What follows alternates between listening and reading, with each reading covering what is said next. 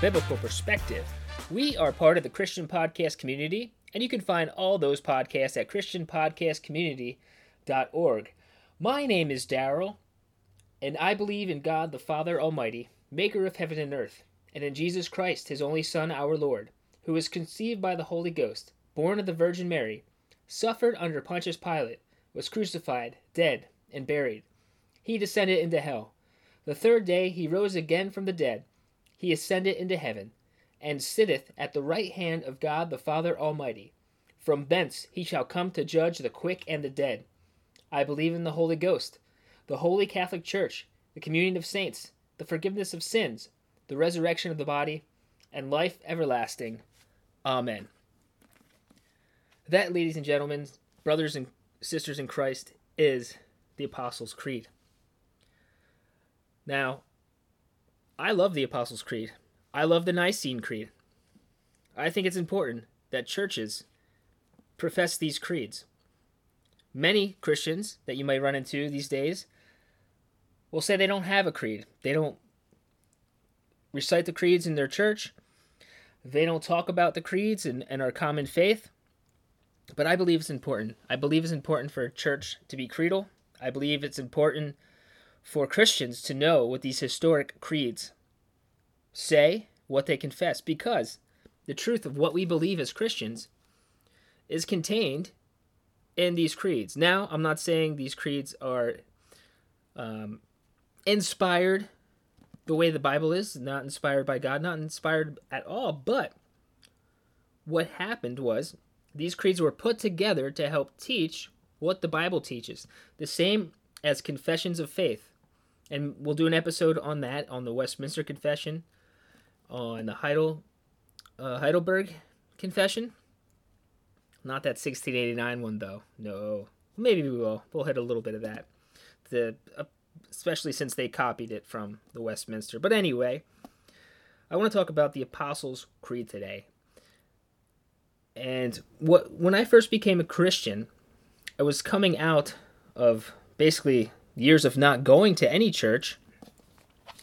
But I went to a Roman Catholic church growing up. That is where I grew up going.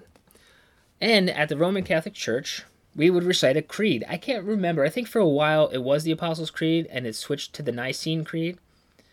Or it was the Nicene and it switched to the Apostles. I forget, but I do know I was familiar with these creeds. And then when I came to the Lord, I went to a more charismatic uh, was yeah, a it was a charismatic, more contemporary church that would have a, a, few worship songs with the worship team, and we met in a movie theater, and the lights were all like a show. And at the time, I didn't think anything of it. I actually thought it was cool, and it, I guess, did its purpose, and it attracted me to that church. But we didn't recite any of these creeds. We didn't say the Lord's Prayer or any of that kind of stuff that I was used to in the Roman Catholic Church. And maybe that's what attracted me to that church. So, if maybe when I went to a church for the first time being a Christian, if I heard the Apostles' Creed being said there, I don't know if that would have turned me away or drew me closer. But I would say this I think if that happened and I asked a person that was there and they were able to explain to me why they say the creed, that would have not turned me away. Because why do we say the Apostles' Creed in our church? And sometimes we do say the Nicene Creed. Right before it is said, our pastor says, Christian, what do you believe? And then we say this together. As a body of Christ, we recite the Apostles' Creed or the Nicene Creed. About once a month, we do the Nicene Creed, which says similar things. But but why is it important? Because we need to know what we believe as Christians. So these creeds were put together to explain what we believe. I believe, uh, and I'm going to just go through this briefly. I'm not going to give you details. If you want a more detailed, you know, line by line of the Apostles' Creed, check out the Heidelcast with Dr. R. Scott Clark. He's been going through this series on the Apostles' Creed for a while now so you go there and um, backdate to those episodes to start. I'll put a link in the show notes, hopefully, to it. But I would definitely suggest checking out the Heidelcast for all that information if you want more details. So I'm just going to briefly go through this. Why is it important that we say this as Christians, as bodies of Christ? It starts out I believe in God the Father Almighty. So we believe in God the Father Almighty. Who is God the Father Almighty, maker of heaven and earth, and in his Son, Jesus Christ, in his only Son, our Lord. And there's more details in the Nicene Creed about that relationship there. Who was conceived by the Holy Ghost. All right, so that's so far everything's biblical, right? Conceived by the Holy Ghost, born of the Virgin Mary, suffered under Pontius Pilate, was crucified, dead, and buried. So all about Christ, all about Jesus, who he is. He's the Son of God the Father, Jesus Christ, his only Son, and he is our Lord.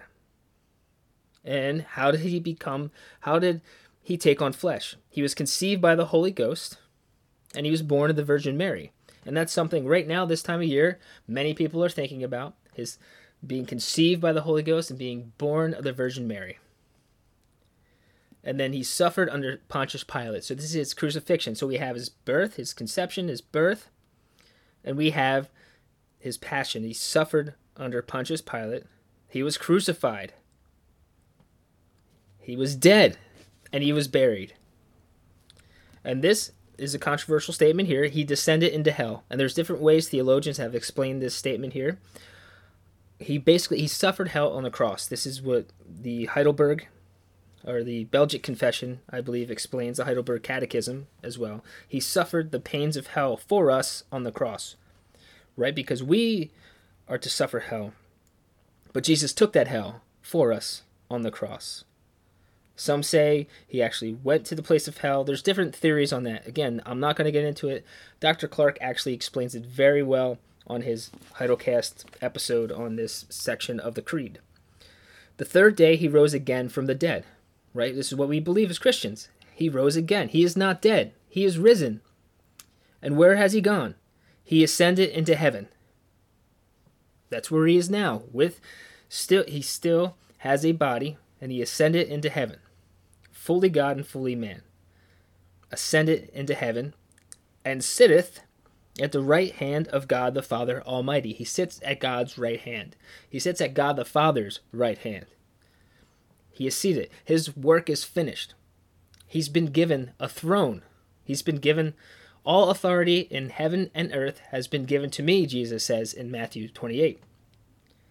And he's sitting on the throne, and he is ruling and reigning now as the King of Kings and Lord of Lords. But he's not going to stay there, right? The creed goes on and continues. From thence he shall come to judge the quick and the dead.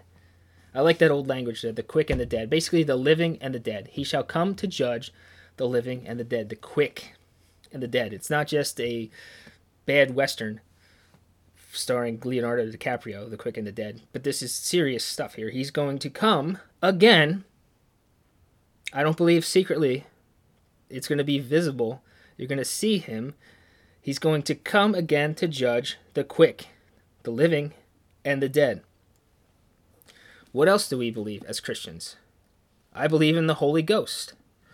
So we believe in the Father, God the Father, God the Son, and God the Holy Ghost, it's often referred to now as the Holy Spirit.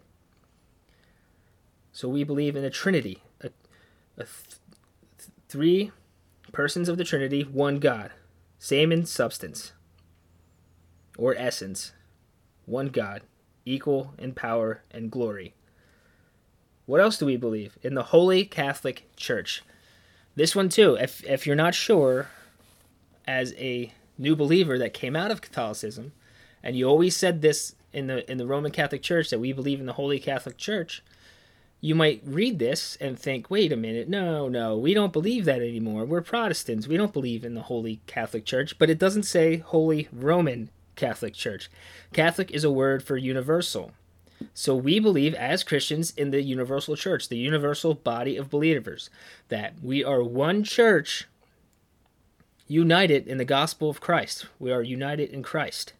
One church, one holy, set apart, Catholic Universal Church, people of God, called out ones, assembly, and we will assemble all as a holy Catholic Church one day in heaven, in the new heavens and the new earth, when Jesus comes again to judge the quick and the dead. We believe in the communion of saints. This is important. The communion of saints. We must commune with other Christians, other believers. This typically should happen on the Lord's Day when you are called out to worship together the holy, living, and true God, Father, Son, and Holy Ghost, who has redeemed us. We go and we gather and we commune, the communion of saints. What else do we believe? We believe in the forgiveness of sins. Jesus died to forgive our sins. He became sin who knew no sin, so that in him we might become the righteousness of God. We are forgiven. Our sins are forgiven. Christian, if you have trusted in Christ, you believe in the forgiveness of sins because he has forgiven your sins, taking hell for you on the cross. It's all right here in the Creed. It's just a summary. It's a beautiful summary that we can say together as a church. We believe in the forgiveness of sins. What else do we believe? We believe in the resurrection of the body. Jesus' body was resurrected. He rose again from the dead. Christian, you and I, we will rise from the dead. Not like some zombie, not like some horror show, but we will rise with glorified bodies. Perfect. I don't know exactly what that'll look like, but we believe we will rise from the dead. We will, our bodies will resurrect. We believe the resurrection of the body. What else do we believe? And it ends with life everlasting. Everlasting life. If you have trusted in Christ, you have everlasting life. Isn't this beautiful? This summary? And this isn't an exhaustive list of what we believe as Christians, but it's what orthodoxy teaches, it's what the Bible teaches. If we, I believe, go wrong on any of these historic beliefs of the Christian faith, it's very dangerous. You or I believe outside of the Christian faith. If you don't believe in in uh, let's just pick one. Born of the Virgin Mary. If we don't believe God was born of a virgin, then there's a whole lot of rails we get off there. Because God, or Jesus, the Son, had to be sinless. He couldn't be born in the line of Adam with sin. He didn't have original sin. So he had to have a virgin birth. So we believe in the virgin birth. So you can pick any other one. Let's just do one more that would would if not believed would take us out of orthodoxy of true belief as Christians what we can confess if we don't believe in the forgiveness of sins that our sins are forgiven how are we Christians if we don't believe now that our sins are forgiven then how are we Christians if we have to do something in order for our sins to be forgiven. How are we Christians? Now, I know it doesn't detail that right here. And yes, I will admit this too. Roman Catholics say this as well. They may still say the Apostles' Creed, they may still endorse the Nicene Creed. So there's similarities there. So this isn't, like I said, an exhaustive list. But if you err on any of these, you're very dangerously coming out of alignment with Christian, historic Christian orthodoxy, right belief. And you're, what's the opposite of orthodoxy? Would be usually heresy. So a false teaching, a teaching that's not in line with what the Bible teaches. Again, if any of these aren't what the Bible teaches, then this creed is wrong. And I'm fine with that. But I believe that this creed is a summary of some of the points of what the Bible teaches. And it's important that we have creeds. It's important to confess these as a church together, but it's also important because it keeps us within the bounds of what the scripture teaches. You know, very smart men have shed numerous time, numerous time coming together to write these historic creeds and confessions. Now, hopefully, we'll get into some of the confession of, of faith. The Westminster probably is where I would start because that's what my church believes the Westminster Confession of Faith uh, and what I hold to. Again, with that, and I'll just briefly say a confession of faith, every, every church should have some sort of confession. If your church doesn't adhere to the either the uh, Westminster, the Belgic, or let's say the 1689, I'm sure you have a statement of faith somewhere. Should be on your website if you have a church website, or a link to what your church believes. So that's your confession of what you believe as a church.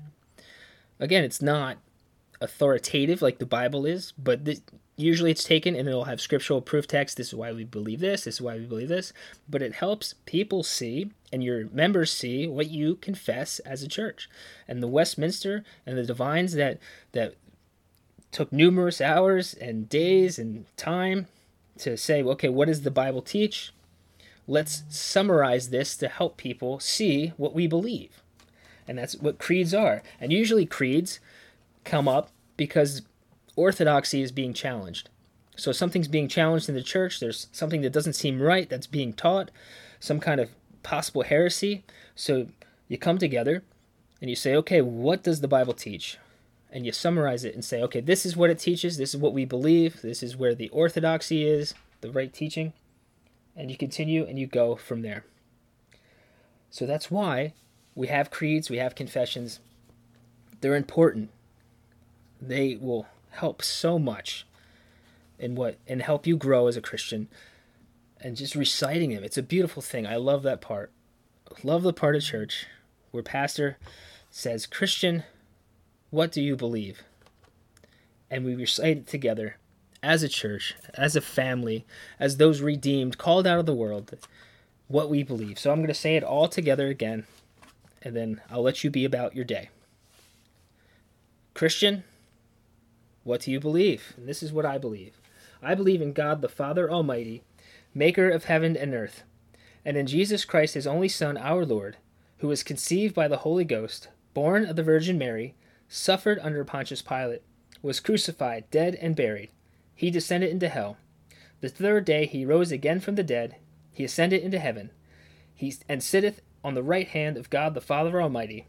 From thence he shall come to judge the quick and the dead. I believe in the Holy Ghost, the holy Catholic Church, the communion of saints, the forgiveness of sins, the resurrection of the body, and the life everlasting. Amen. So until next time, I encourage you to check out all of the podcasts in the Christian podcast community. Go to christianpodcastcommunity.org. I also recommend the Heidelcast, the series that he's doing on the um, the Apostles' Creed. Definitely more detailed than what I just gave you. Dr. R. Scott Clark is a very intelligent man who has spent countless hours studying the scriptures and teaching for numerous years at Westminster, California. So I definitely suggest his podcast and his blog, the Heidel blog.